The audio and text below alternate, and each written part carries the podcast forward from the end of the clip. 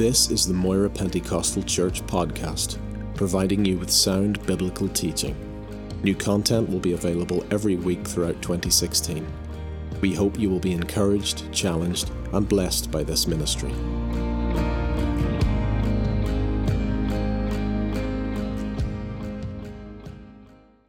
Go straight into the Word of God to 2 Timothy.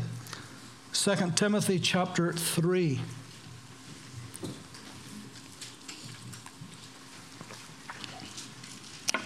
Second Timothy chapter 3.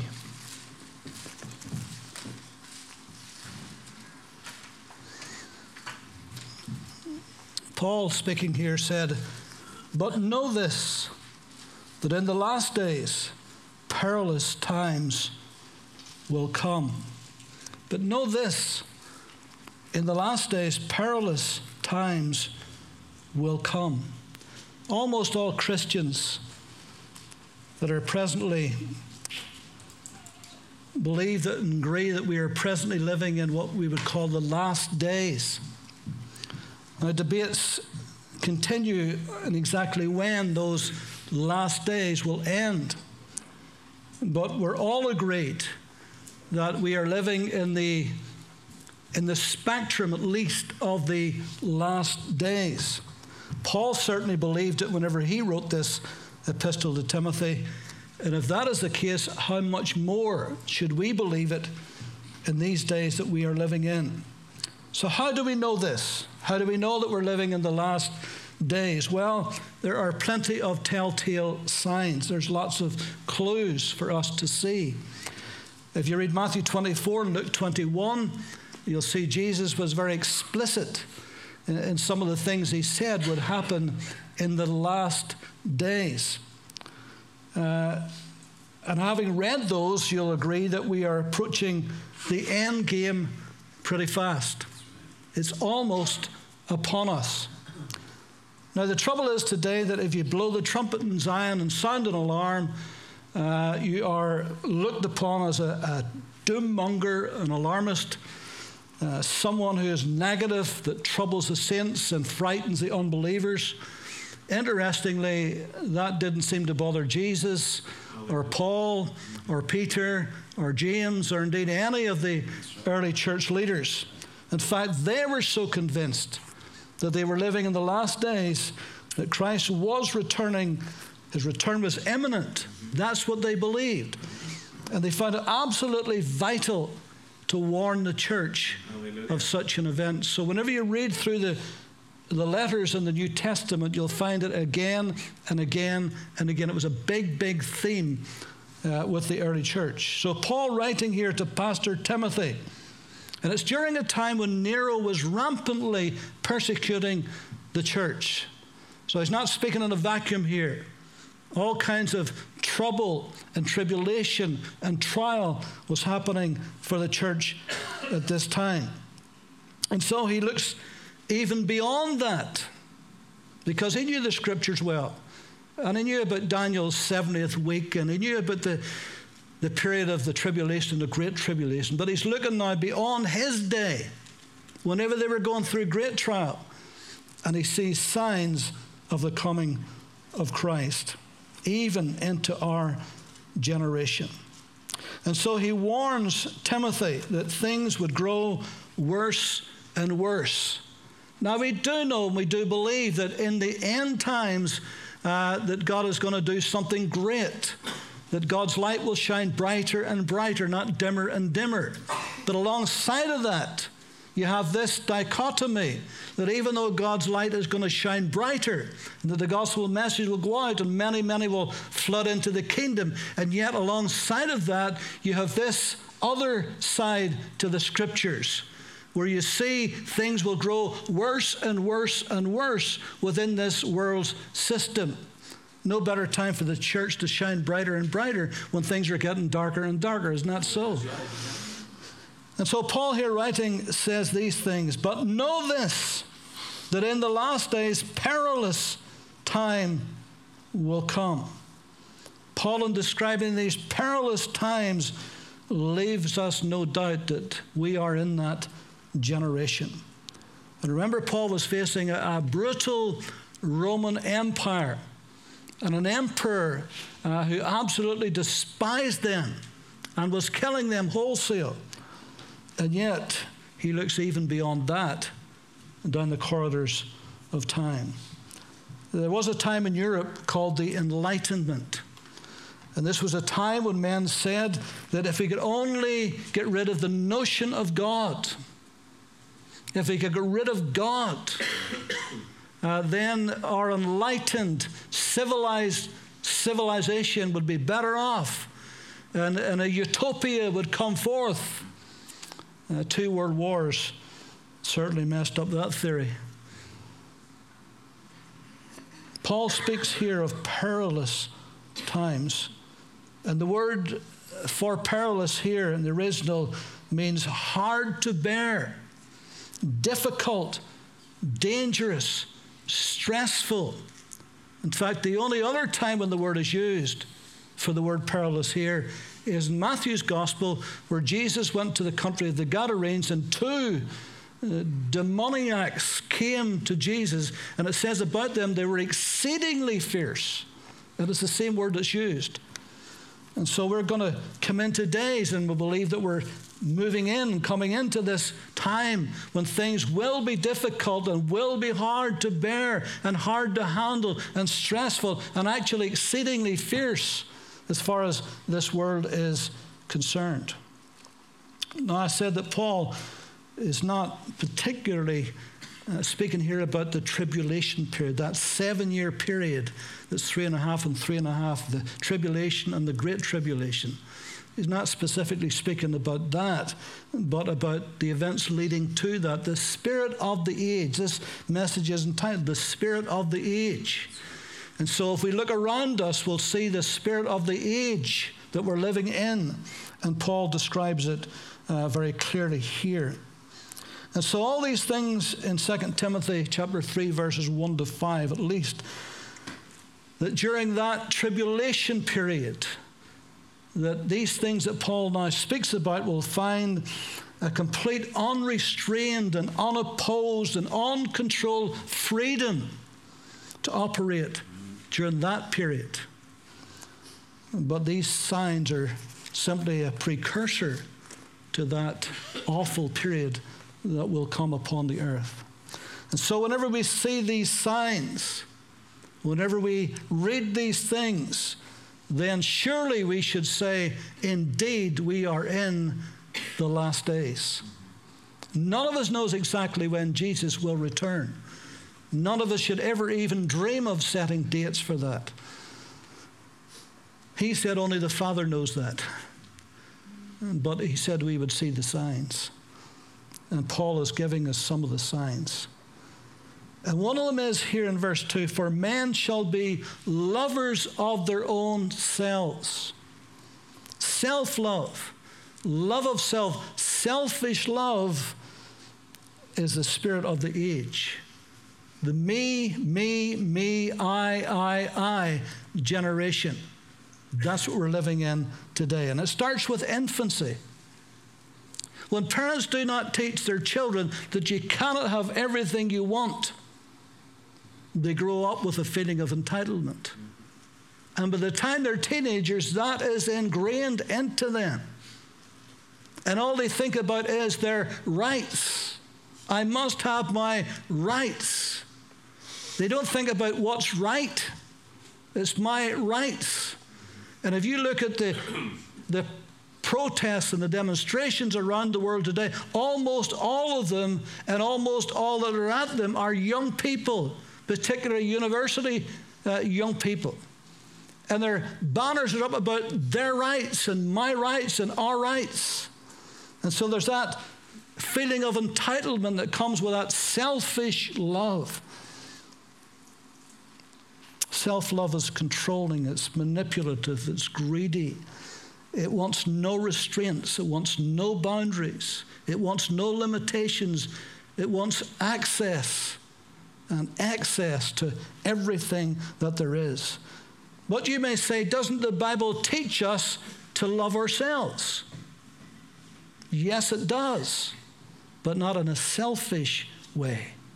In fact, The Bible says you should love your neighbor as yourself. And what you wouldn't want your neighbor to do unto you, you shouldn't do that unto them. Or conversely, what you would want your neighbor to do unto you, that's what you should do unto them. You would not want your neighbor, and I'm not necessarily talking just about the person who lives number 31 beside you. I'm talking about those that are in touch with us. You would not want your neighbor to defraud you or to hurt you, to cheat you, to lie about you, to gossip about you. So, therefore, we should not do that to them. It's as simple as that. We should love them as we love ourselves. Selfishness is destructive in an individual. So many families are torn apart because of selfishness. Now, over the years, I've watched the program a number of times. I forget what you call it, but it's that program where people who desire, for instance, to go abroad to live, maybe to Australia particularly, and in almost every, not, not there's anything wrong with that, by the way, nothing wrong with that per se. But in almost every program I watched, and I didn't see them all, but all, every ones I watched, almost all of them, it was usually one individual within the whole family who was desperate, wanted to do this, no matter what the cost was to the wife, or to the husband, or to the children. And whenever they went and they stayed there for a week and they got all the facts and all the figures and they had to decide what it's going to be. And I think the most poignant part was when the grannies and the grandas and the aunties and the uncles and so forth and their friends and the young people whose mates they were leaving behind and they talked to them on you know on a video and they were crying and it was it was heartrending. But it usually was one person who was prepared to say, This is what I want, regardless of what you want, or you want, or you want, or you want. I want this, and I'm going to have this. And there's that selfish love that puts self first, uh, regardless of everyone around. So that will be one of the signs of the age that we're living in, that that will increase more and more. Verse 2 it says, lovers of money. Just a few years ago, and we're still living with the consequences, where the banks had a massive crash, and all of us in one way or another uh, suffered because of that. Many, many people lost their pensions and all the rest of it, and their, and their savings and everything. And even though the banks for sure had a, a massive part to play in their own downfall, but the truth of it was, there was a time, and I remember those times, when the banks were handing out loans like confetti. You could have got a loan for anything. They were throwing money at you. I remember when, when our daughter Claire, when she uh, graduated uh, from, from university, and we were there for the graduation ceremony. And of course, that was only one I had been to at that time. And outside of the hall, as, as, the, as the families and graduates were moving back and forward, all of the banks had set up all of their stalls offering credit cards. The students were already going to be thousands in debt as it was, handing them credit cards and you know, they were handing out loans like confetti. And we grabbed them with both hands. Grabbed them with both hands. It didn't matter that the repayments were colossal. They were being offered, and we took it. There was a great factor. It wasn't just the banks. If we hadn't taken the loans, if we hadn't grabbed them, maybe we wouldn't have been hurt so bad. But we did. Lovers of money. And we forgot the old marriage adage till debt us do part. Financial pressures is one of the biggest single factors in divorces today. Till debt us do part. It can cause immense stress and pressure in any family if it gets way above us. They say that America right now has $18 trillion in debt. Uh, you can't even begin to figure out a number like that. $18 trillion. I read somewhere recently, and I think I've got this fact right, that the world is 140 something trillion dollars in debt. And the question is who does the world owe it to? Mars? Pluto? We're not in good shape. love of money has destroyed families, it has crippled nations, it has ruined relationships, it has caused corruption, it has even destroyed ministries. And just recently, all you football fanatics will know this that the, the recent appointment of Sam Allardyce as the England football manager, a job that he craved as a young man first playing, and eventually, against all of the odds, he got the nod and got the job. And his salary was three million pounds a year. Now, you would think that would be enough for anybody, wouldn't you? Three million pounds, especially from a man who came from a working class family, who lived in a council house. Surely to goodness, three million would be enough for anybody, but not for Big Sam, as they called him. No national newspaper set up a sting operation and filmed him making a, a dodgy deal with some Far Eastern group of people. And it was exposed, and he had to resign immediately. And his career is in tatters, and his reputation is ruined because of the love of money, because of pure greed. And we see today that this is the world that we live in, where money is God, where money is king, where the love of money is the ruination. That's what the Bible says. Not the money, but the love of money is the root of all kinds of evil, isn't it? Then he says, boasters. boasters. It's interesting, the word boaster here means boasters, swaggerers. It means wonders about the country, people who swagger around the country with a boasting, bragging attitude. And there's lots of that today. We see it in the world of celebrities and politicians and the rich and the famous. They must be seen, they must be admired, they must be idolized and lionized. And they brag and they boast about their latest toys they must have their toys. They must be seen to show how rich and famous they are. Sir Philip Green, who's former head of BHS, British Home Stores, who absolutely ravished that store, left it broken. Thousands and thousands of workers lost their pension, sold it off to a pound for a man who was bankrupt three times. And what did he do? Went out and bought three yachts at $100 million apiece, or 100 million pounds apiece, at least three of them, and boasts and bragged. Daily Mail called him Sir Shifty because he's trying to squirm his way out of the, uh, the liability of the whole thing. But that's just indicative of the type of world that we're living in today, where there's such boasting and bragging and swaggering with no humility. In verse 2, it says, and proud. Proud here means haughty, arrogant.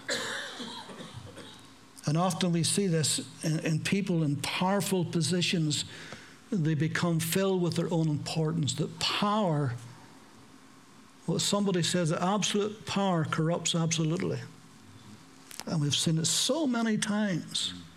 I think one of the classic examples, even within Britain, is just recently where David Cameron, former Prime Minister, pushing through legislation for gay marriage 600,000 people And many of you were those people who signed a petition to be sent to 10 Downing Street to say, We do not wish this to happen.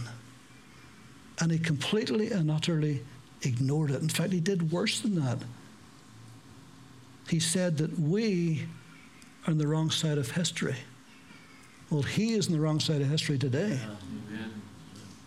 He gratuitously dismissed 600,000 people, and that's only the ones who protest. His own party majority didn't want it. His own workers on the streets did not want it because the people in their doors were saying, No, we don't want this. But he said, We're going to have it because we know best. Such was the pride and the haughtiness and the arrogance. I'm the Prime Minister. I know what you need. You don't know, but I know. It was the same with the EU referendum. He said that people who vote for it are fruitcakes and loonies and bigots. And 17 million people said, no, we want out.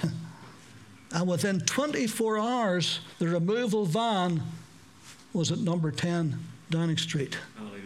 And he was gone. Resigned to the dustbin of history. But such was the pride and the arrogance. Pride was Lucifer's downfall. It really was. Let me just read a couple of verses from, from Isaiah. Isaiah 14. I'll read from verse 12. How you are fallen from heaven, O Lucifer, son of the morning. How you are cut down to the ground, you who weakened the nations. For you have said in your heart, I will ascend into heaven. I will exalt my throne above the stars of God. I will also sit in the mount of the congregation on the furthest sides of the north. I will ascend above the heights of the clouds. I will be like the Most High. Yet you will be brought down to Sheol, to the lowest parts of the pit. And so that pride that was in the heart of Satan that caused his fall is still rampant today. And it's increasing by the hour. One of the things I like about Queen Elizabeth, our Queen, is her humility. She's now officially, since the King of Thailand has died, she's now officially the world's longest, longest serving monarch. And God bless her. I don't know what the moniker would be like without her. I think that's why she's held on so long. What age is our queen? 90 something? 90? Still riding horses? Incredible, isn't it? And one of the things that's so pleasing about her that, that every Christmas, when she gives her Christmas message, she always exalts the Lord Jesus Christ and always talks about Christian faith. Unashamedly. Rarely does she miss church. And that's humility. She would have much to be proud about. She has seen off so many prime ministers who have got to go into her presence weekly, and she's got to listen, I'm sure, to a lot of nonsense. I'm sure there's times when she's making the Queen's speech and says, My government, I'm sure she's thinking, Oh no, dear help us, I've got to do this. But she does it with great grace and great aplomb. But the other side of that is, is the proud and the arrogant and the haughtiness that we see paraded in the world stage today. And Paul, believe it or not, says that these are the signs of the spirit of the age that we're living in. And all of this will lead, by the way, to the Antichrist, who will be the most proud, the most arrogant, the most haughty leader that the world has ever known.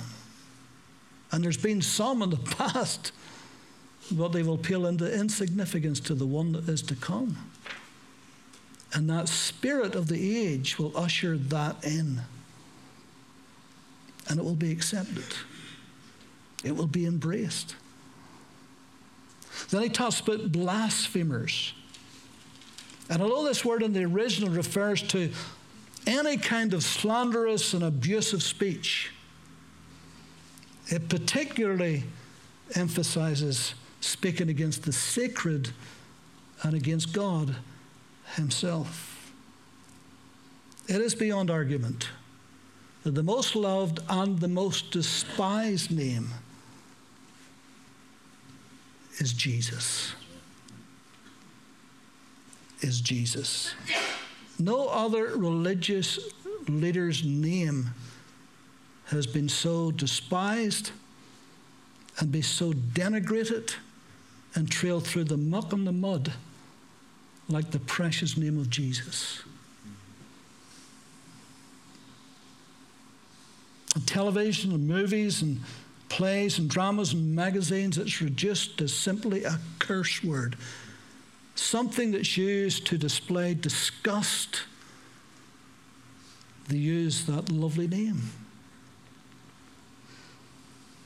And blasphemy is not just in word alone, but it can be visual in the arts and in the movies and in the theatres.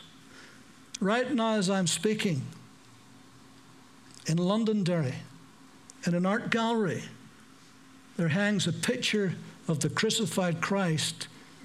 And I hate to say this, but I have to say it. Drenched in the urine of the artist who painted it. And I can't even, I'll be embarrassed to tell you the name of it. And it's hung up for all to see in Derry. And Eamonn McCann, one of our MLAs, said it is beautiful. It shows you the perversity of the thinking that goes there. Would they dare to do that with Muhammad? I think not. I think not. But they will do it with the Lord Jesus. The Monty Python team, they made a movie called The Life of Brian, which is a parody of Jesus. And sadly, many Christians went to see it. Instead of denouncing it and not going. A parody of the life of Jesus. Jesus Christ Superstar with Andrew Lloyd Webber and Tim Rice, producers and writers. Took Holy Scriptures and made them what they wanted them to be. And made a mockery of Jesus. And painted Judas in a better light.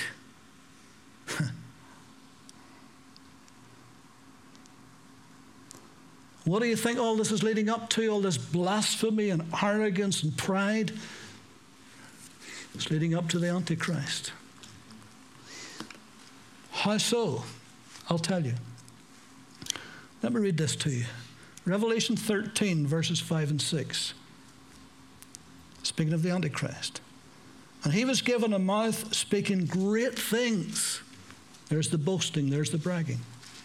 And blasphemies and he was given authority to continue 42 months, that's three and a half years, biblically speaking.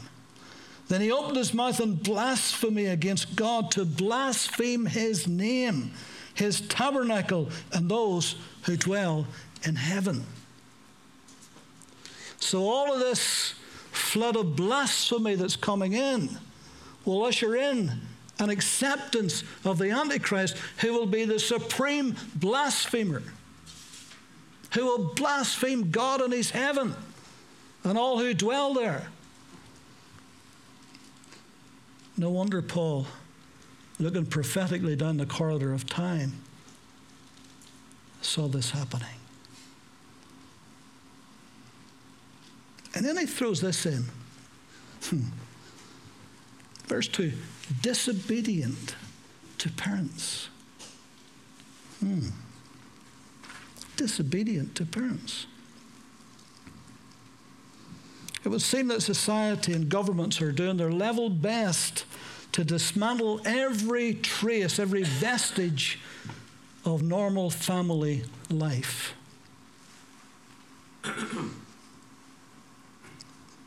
The biblical pattern for family life is being shredded before our eyes.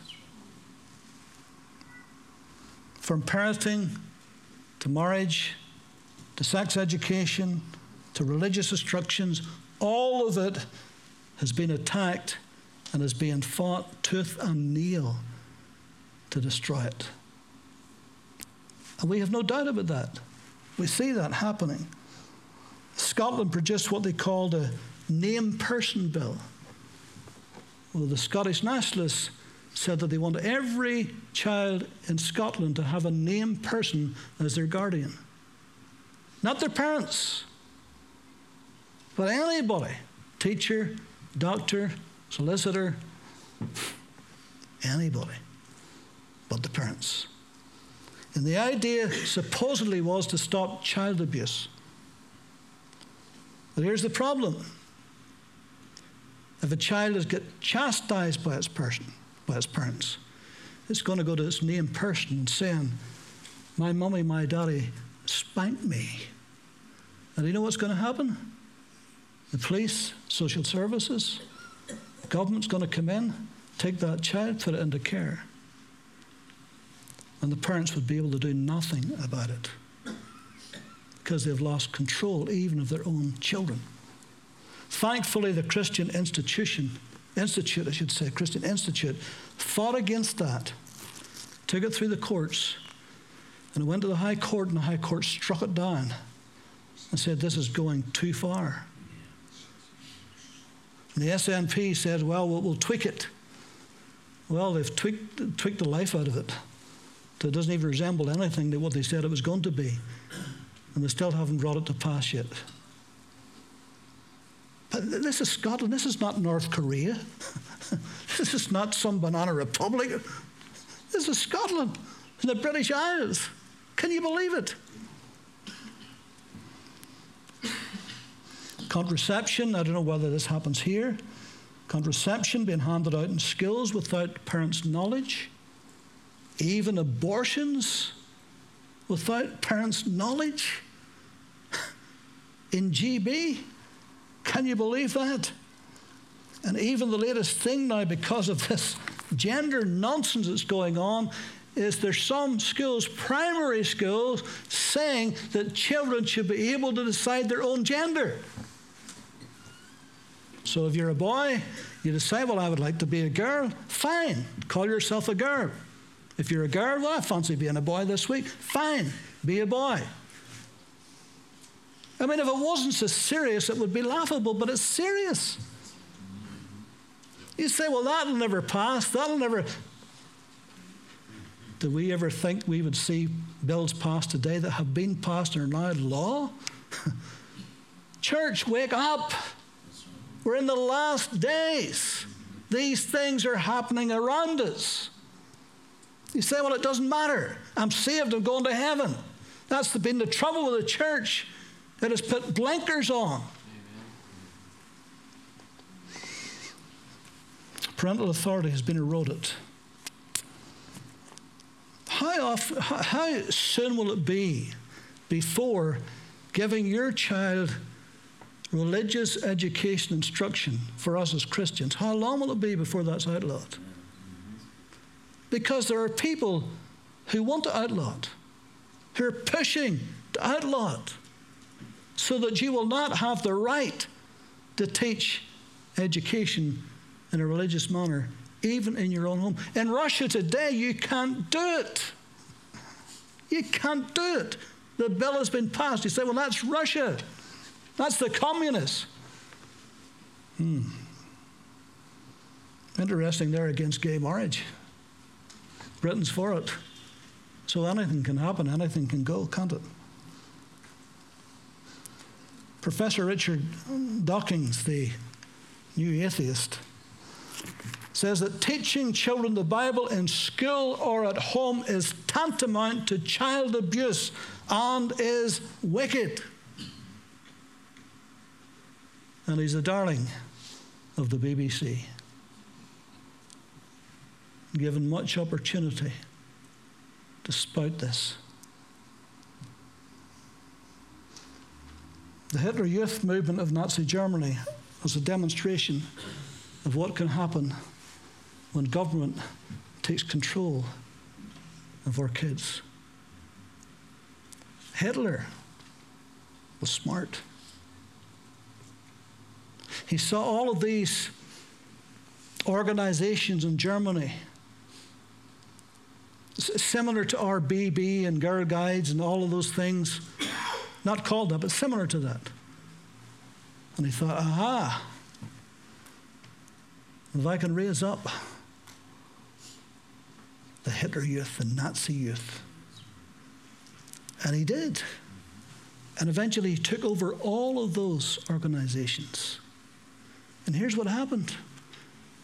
At the start, it seemed great. It was all one big umbrella. And they were taught physical education, and they were taught discipline. And it seemed wonderful. And they were given little uniforms. What child wouldn't want that? It was great.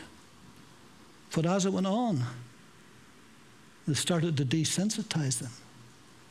And the games beca- begot rougher, began to become rougher. And they actually got them to fight each other, fight till they hurt, till they bled. And they weren't allowed to cry. That was weakness. And if any of their family died, they weren't allowed to cry. Even if their parents died, that was weakness. And so that group of Hitler youth grew up desensitized, and there came a point when that was the bedrock for the Waffen SS. He swept through Europe, killing all the sundry without a conscience or without a qualm and without a tear shed.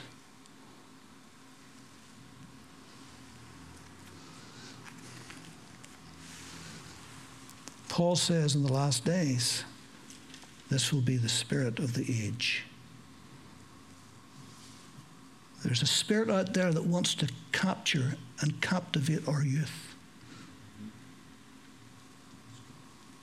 And sadly, in many instances, it's happening. They say now that it used to be that young people in church, if you didn't get them by the age of 15, you'd lost them. Now they reckon it's about 8 or 9 or 10. If you haven't got them, you've lost them because there's a world out there that wants to grab them and keep them. Paul says that's the spirit of the age. And then he says they were unthankful. I better go quickly. They were unthankful. We spoke last Sunday night on the blessings of being thankful. Well, this is the opposite to this. This is the spirit of the age today. And whenever we spoke about being thankful, we said that if you're thankful, it means you're recognizing and you're honoring God in your thankfulness. And it makes us more aware of God, the giver of life, the blesser. And we become more conscious of Him. Unthankfulness is the opposite of that. And it affects people. In, in, in Romans, let me just quickly just mention this.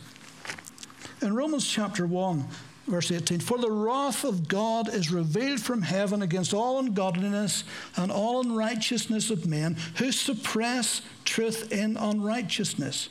Because what may be known of God is manifest in them, for God has shown it to them. Nobody is born an atheist. Nobody.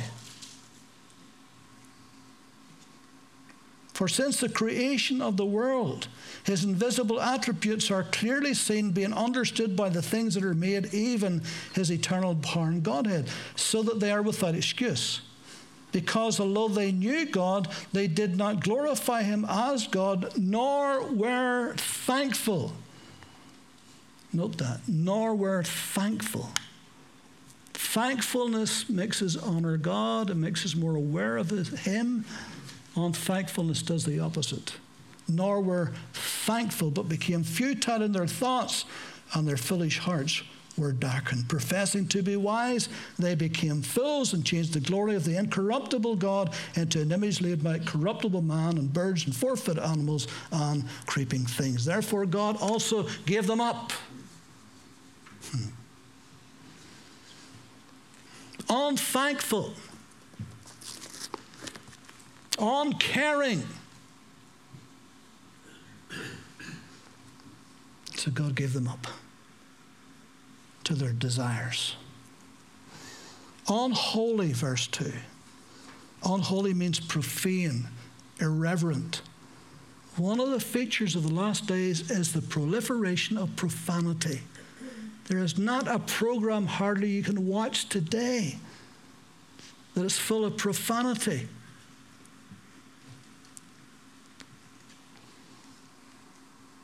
Sally and I, many, many years ago, we were in Malaysia We were visiting Tony's mum and dad. And we stopped somewhere, We're in a hotel. We stayed with them in their home, but there was one point we were in a hotel. I don't know why, but we were in a hotel. And so we came in late that night and switched on to me wanting to see some news. How are you going to get news in Malaysia? It's all Malaysian. But there was a channel, and it was in English but it was all Malaysian. And it was kind of like, you know, a talk show. It was like Parkinson interviewing somebody. And it was live. And the man he was interviewing said one swear word. And within a moment, the screen went blank. And I went over to the screen, fiddled. I thought the TV had gone funny, fiddled with it. But there was other channels on. Flicked it back to that channel, it was blank. Tried it three or four times, every time blank. And then the next day I read in an English speaking Malaysian newspaper that the station closed it down. They shut down the program. they closed it because of one swear word. If that wasn't Britain, there wouldn't be any programs on. You'd be a blank screen all day long. Because of the profanity.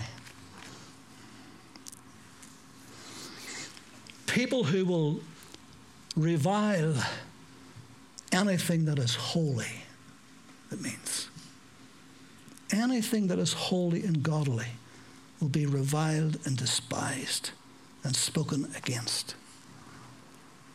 Again, Professor Dawkins, again, and many of his cohorts, we call them the new atheists, are very bold in denouncing anything that's godly or Christ like or biblical Here's what they say they call Christianity wicked, a disease of the mind that makes men delusional, an attack on reason and science.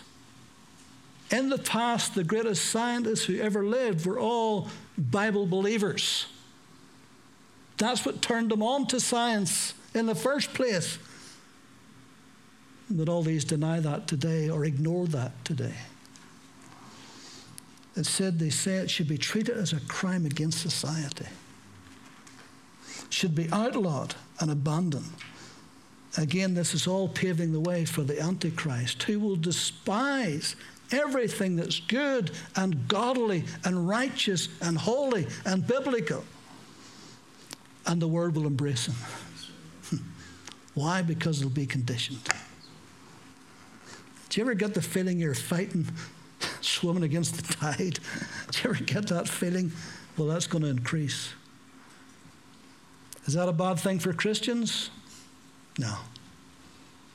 Everywhere, every country, every empire where Christians has been persecuted, they've grown stronger and stronger and stronger. there was a succession of Neros and Caesars who persecuted the church. And the church grew stronger and stronger. And that's what drew people to the church because they were amazed that they would undergo this and accept this and take this persecution for Christ's sake. And the church was growing and it was stronger.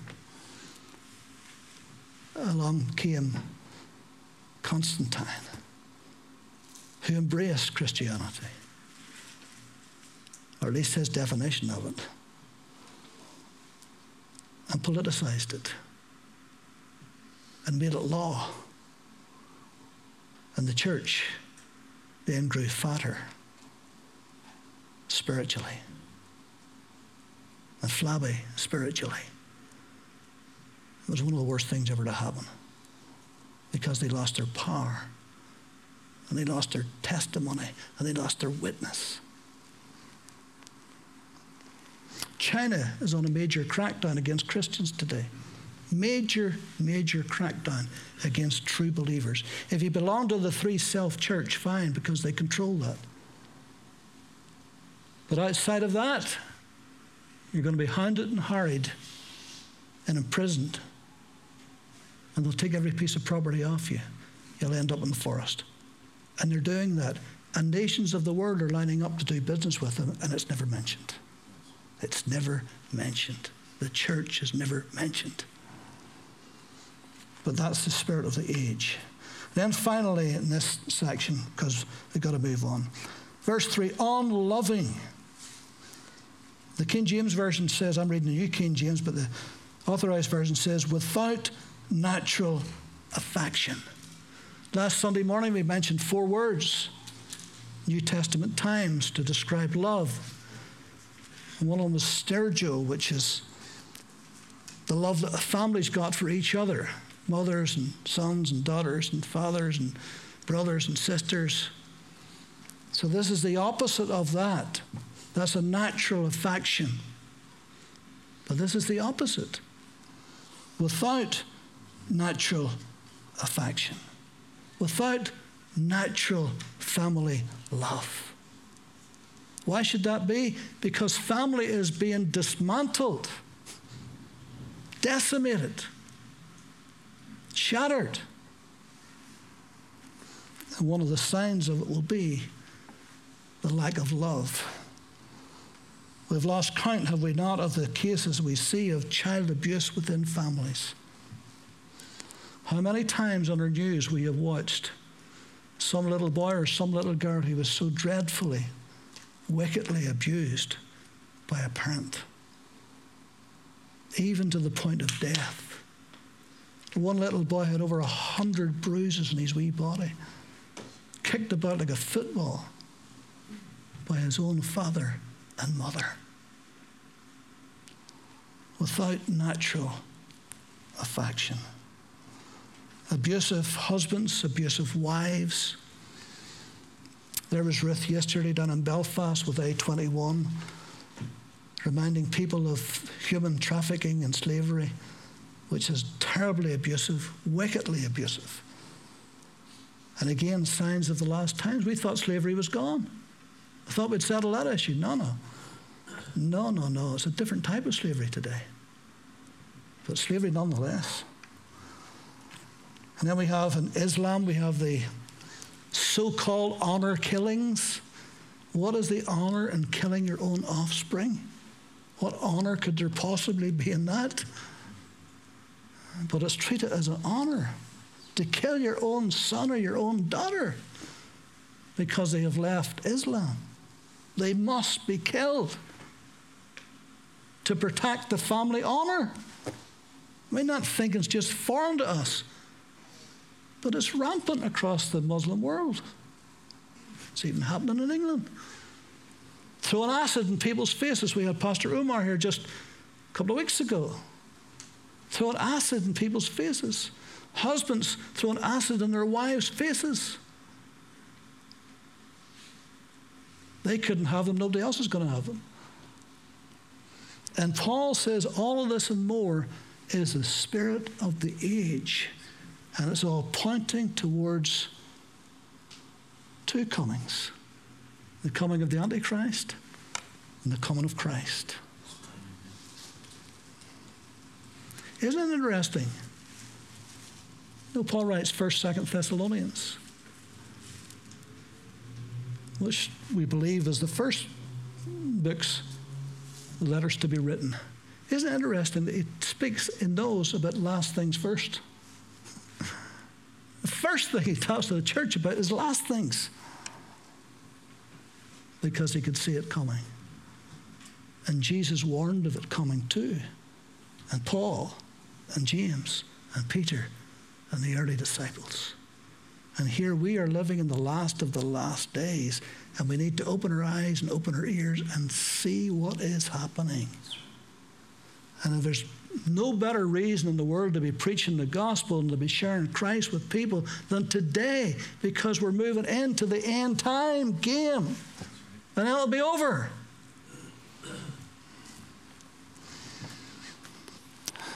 There's more of that that I didn't have time to share this morning, but God willing, I'll share it tonight. So that we're aware. I don't preach this every week, you know that. I try to be uplifting, I try to be encouraging, I try to preach to the needs of where you are, but we can't ignore this. We can't avoid this, folks. Because if we do, we'll be ignorant of the signs around us. And it should inspire us and encourage us to reach out to our loved ones. Sally and I were at a funeral on Thursday morning. Her brother in law's mother died, she was 92. Who resisted all her life Christ. Lovely woman, but resisted Christ all of her life. And then just two years ago, her son, who's a pastor in Whitewell, he went to her and he led her to Christ. He led her to the Lord. And he says, I went back a little while later just to check and ask her a few things. And says, I walked out of that home that day saying, She's ready. She's made her decision.